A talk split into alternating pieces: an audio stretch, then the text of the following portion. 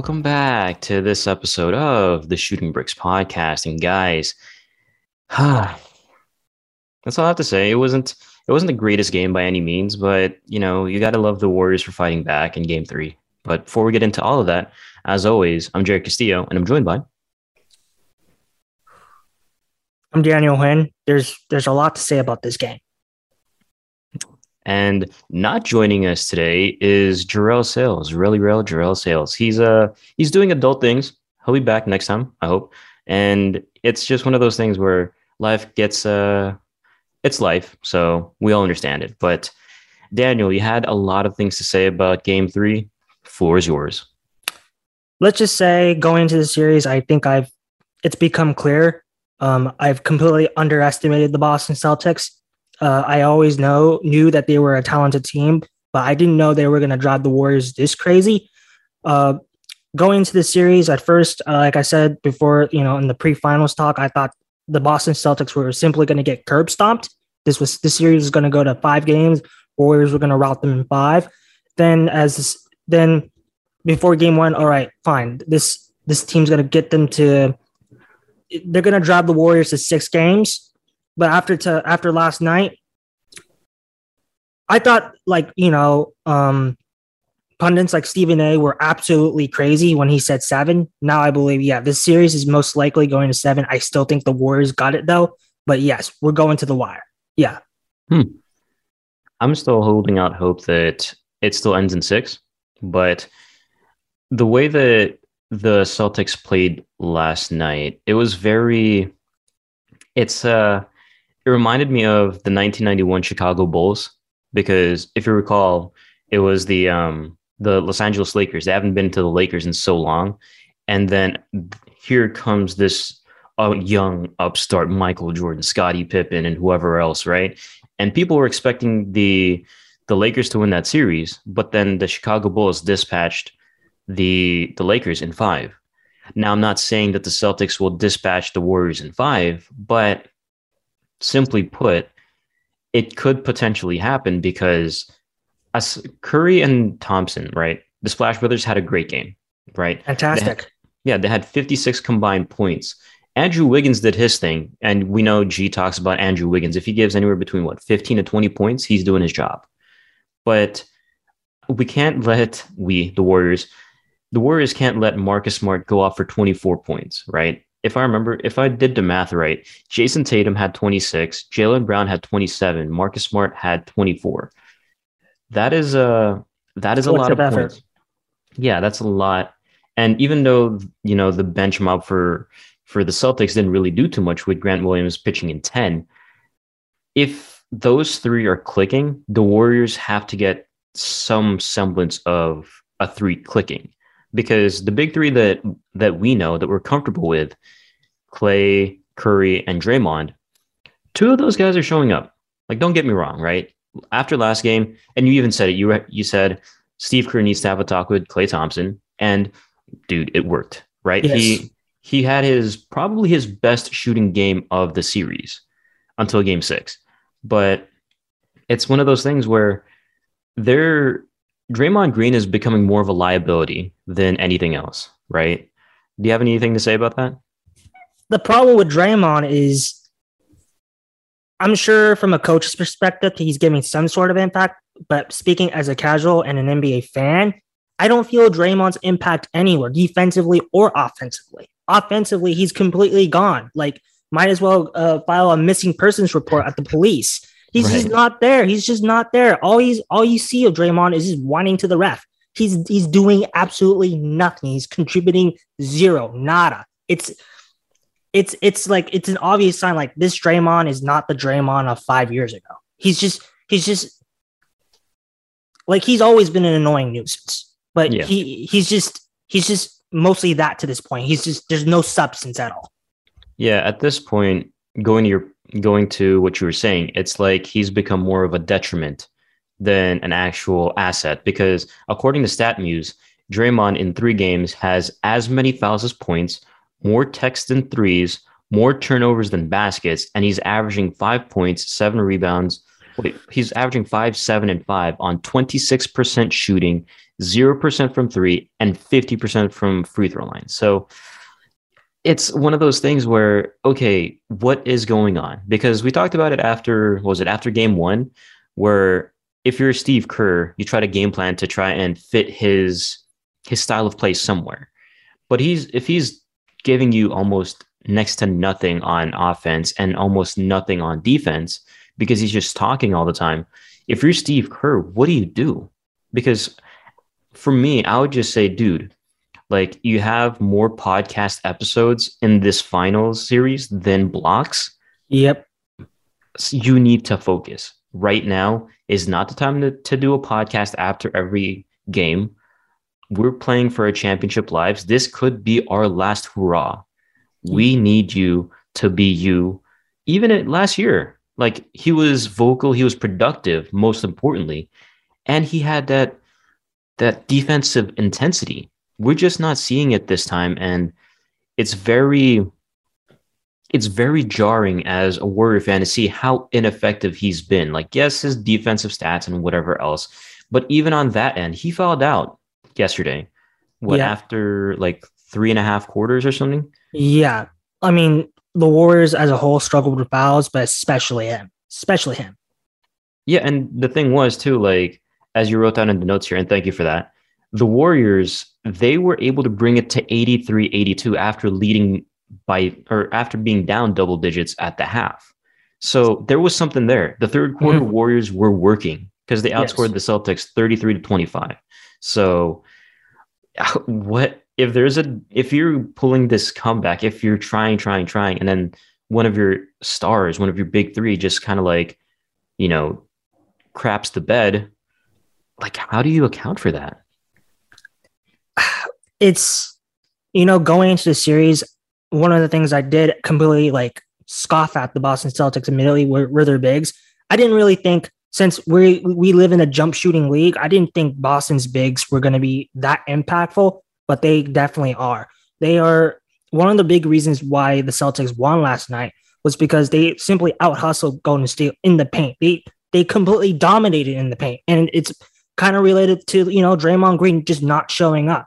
They had what like 50 something points in the paint compared to Golden State's like 26 ish points in the paint. 52 points. Celtics had 52, Warriors had 26. Unacceptable. Unacceptable. Yeah.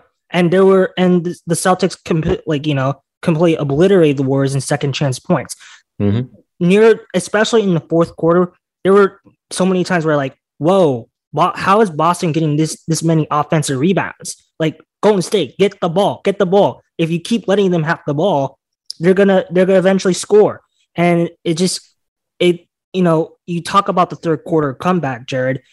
You know there was obviously something there, but you know other factors like Draymond not being there, players committing too too many fouls. I just think what happened was in the fourth quarter, they were in the on the road for the first time in the series. They were in the hostile Boston crowd. I don't care what anyone says, what regardless of any sport, Boston sports teams, especially in the playoffs, their fan crowds are very intense. It was very overwhelming in that building last night. And I think what happened was but Golden State, more than anything, they they're you know they just simply got tired out. You could st- simply tell in their body language that you know these guys were they were exhausted, and that's why where I think that fourth quarter happened, where they became very sloppy, turnover prone, and just they could not they they just stopped hitting their shots. So if anything, last night fatigue killed the Warriors. Yeah, and just a few points before we get to your crowd point and the fourth quarter. So the Celtics got 15 offensive rebounds to the Warriors 6 and the Celtics outscored the Warriors 22-11 in second chance points. So like you mentioned, the size differential was just something else completely and it just if Kevon Looney, as big as he is, he's just one dude, right? Yeah, not enough. He's not enough. He didn't even play in the fourth quarter. Like, and that's that's kind of interesting because the Warriors went uber small because they had Jordan Poole, Curry, Thompson, Draymond, and Wiggins to be like the closing unit. But you got to get size in there, man. Like, you really have to get size because the Warriors shot 33% from the field in in the fourth, and they shot 11%. They shot one of nine from the from the three point land in the fourth At- quarter. They were abnormally terrible from shooting last night. It was kind of strange to see, especially from three. Yeah, and I think it goes back to your point of one, the kind of like the tiredness, right? The fatigue, and then also the hostile crowd, which if I if I just want to plug something in here real quick, like you said that the correct me if I'm wrong, but the Boston Celtics, Boston sports fans, they're very Rowdy. They're they're a passionate bunch. You got to give it to them. I'm not a fan of any other teams, but you got to give it them. They're they're great fans. Right.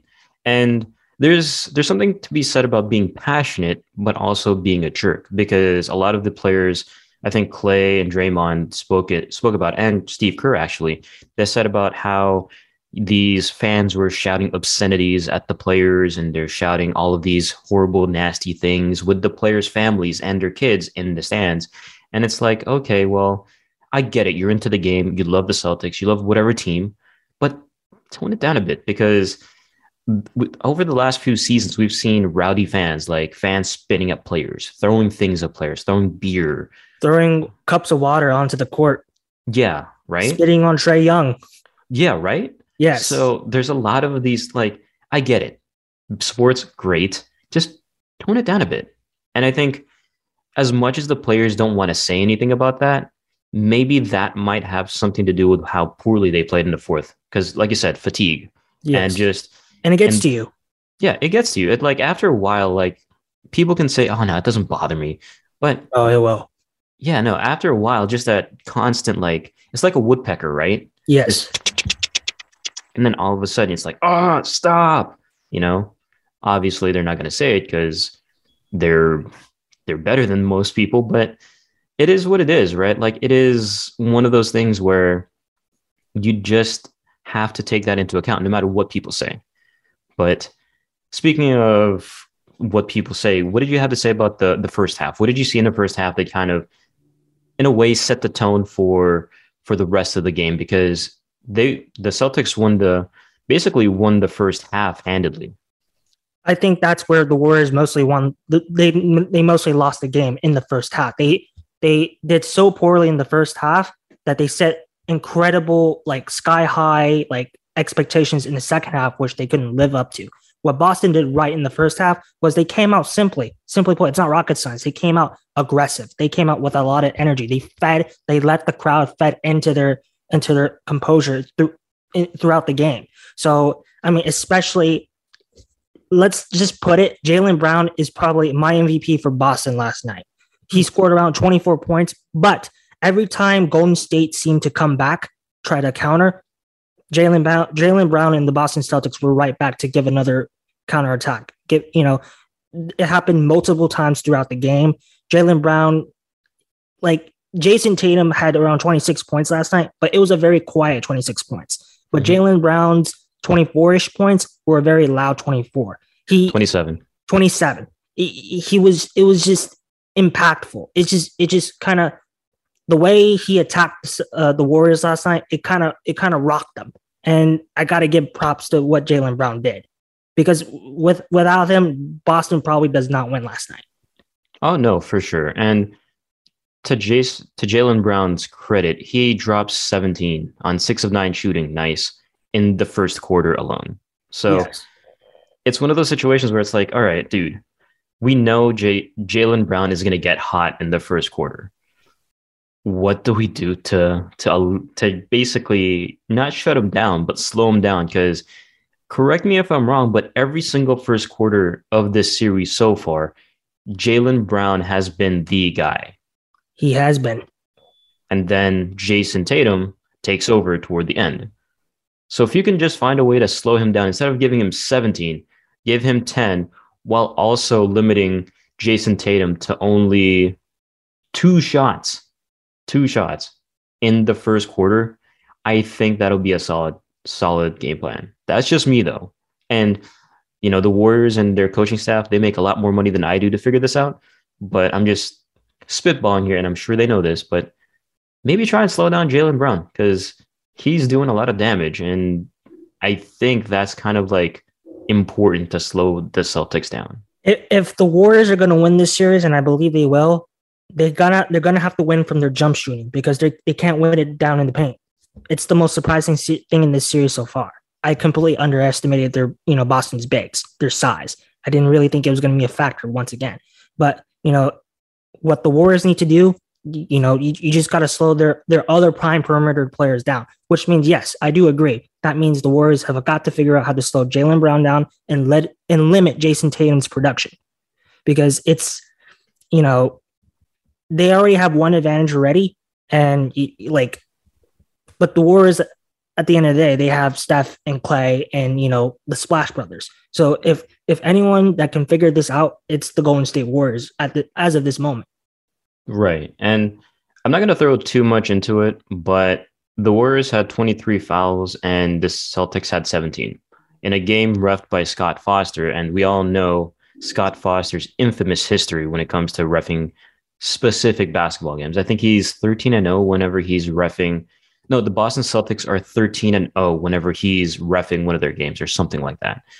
And again, I'm not I'm not trying to to, you know, put put fuel on like a, a, a small fire, but I'm just saying that is a thing. But at any rate, that's that's neither here nor there. But yeah, so anyone else from the Celtics stand out for you? Honestly, I have to give credit. Give credit. It's just Boston's bigs. They're they're one collective effort. Yeah. They don't they don't like they don't give you like twenty a night, but they they they give you like a bunch of sevens, you know, eights, maybe a little bit of a fives, and it, it just accumulates into this one big collective effort. And it kind of it just it eventually affects the game. And that's what we've been seeing in the series so far. So it's it's something like I don't know. I I honestly don't think Golden State really has an answer for because just they just lack the size down in the paint. They just do. Yeah. Especially with Draymond. Draymond's gone. Draymond's gone. He's useless. All right. Yeah, well, I wouldn't say he's useless, but he's been very ineffective. Uh, yes.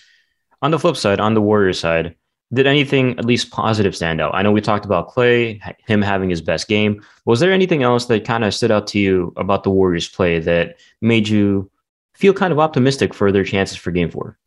I mean, obviously Stephen Curry. I mean, Stephen Curry was incredibly clutch in that third quarter. I got that was that was complete prime Stephen Curry we just saw in the third quarter.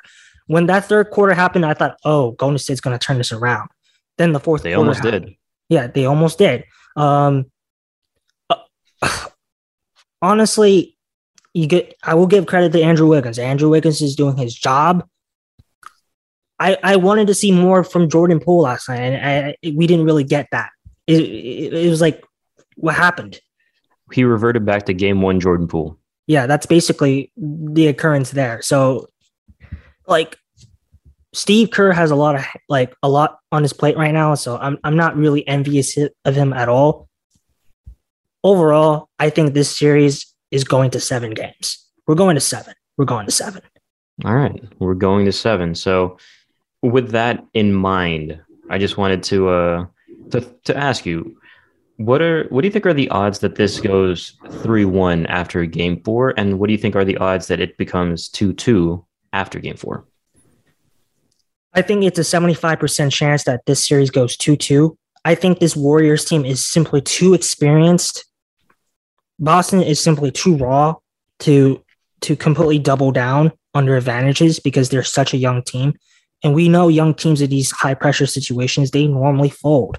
So mm-hmm. I think I think game four is going to be another close game, but I think the Warriors will punch out a five to seven point victory on Friday night.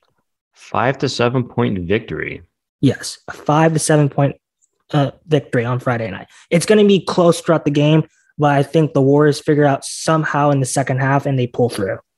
Okay, five to seven point victory. Obviously, I'm going to have the Warriors taking game four, and it's going to be again the third quarter. Like it's I don't know how to explain this. I don't think anyone can explain this, but the third quarter is that quarter for the Warriors. Bread and butter. Yeah, like they should do like a like a peer reviewed study or something about why it is. What about the third quarter makes the the Warriors so effective? Because in every game we've seen, quite honestly, it should be 2 1 to the Warriors because had they not fumbled the bag in game one because of that third quarter explosion that they had, like this is very easily 2 1. Like, no doubt. It could do. It could be with the fact that, that there's such a jump shooting team, jump shooting team, and like you know, jump shooting teams have they go on hot streaks, and I guess I guess I guess halftime pep talks do a lot to you, and that's why they come up so hot.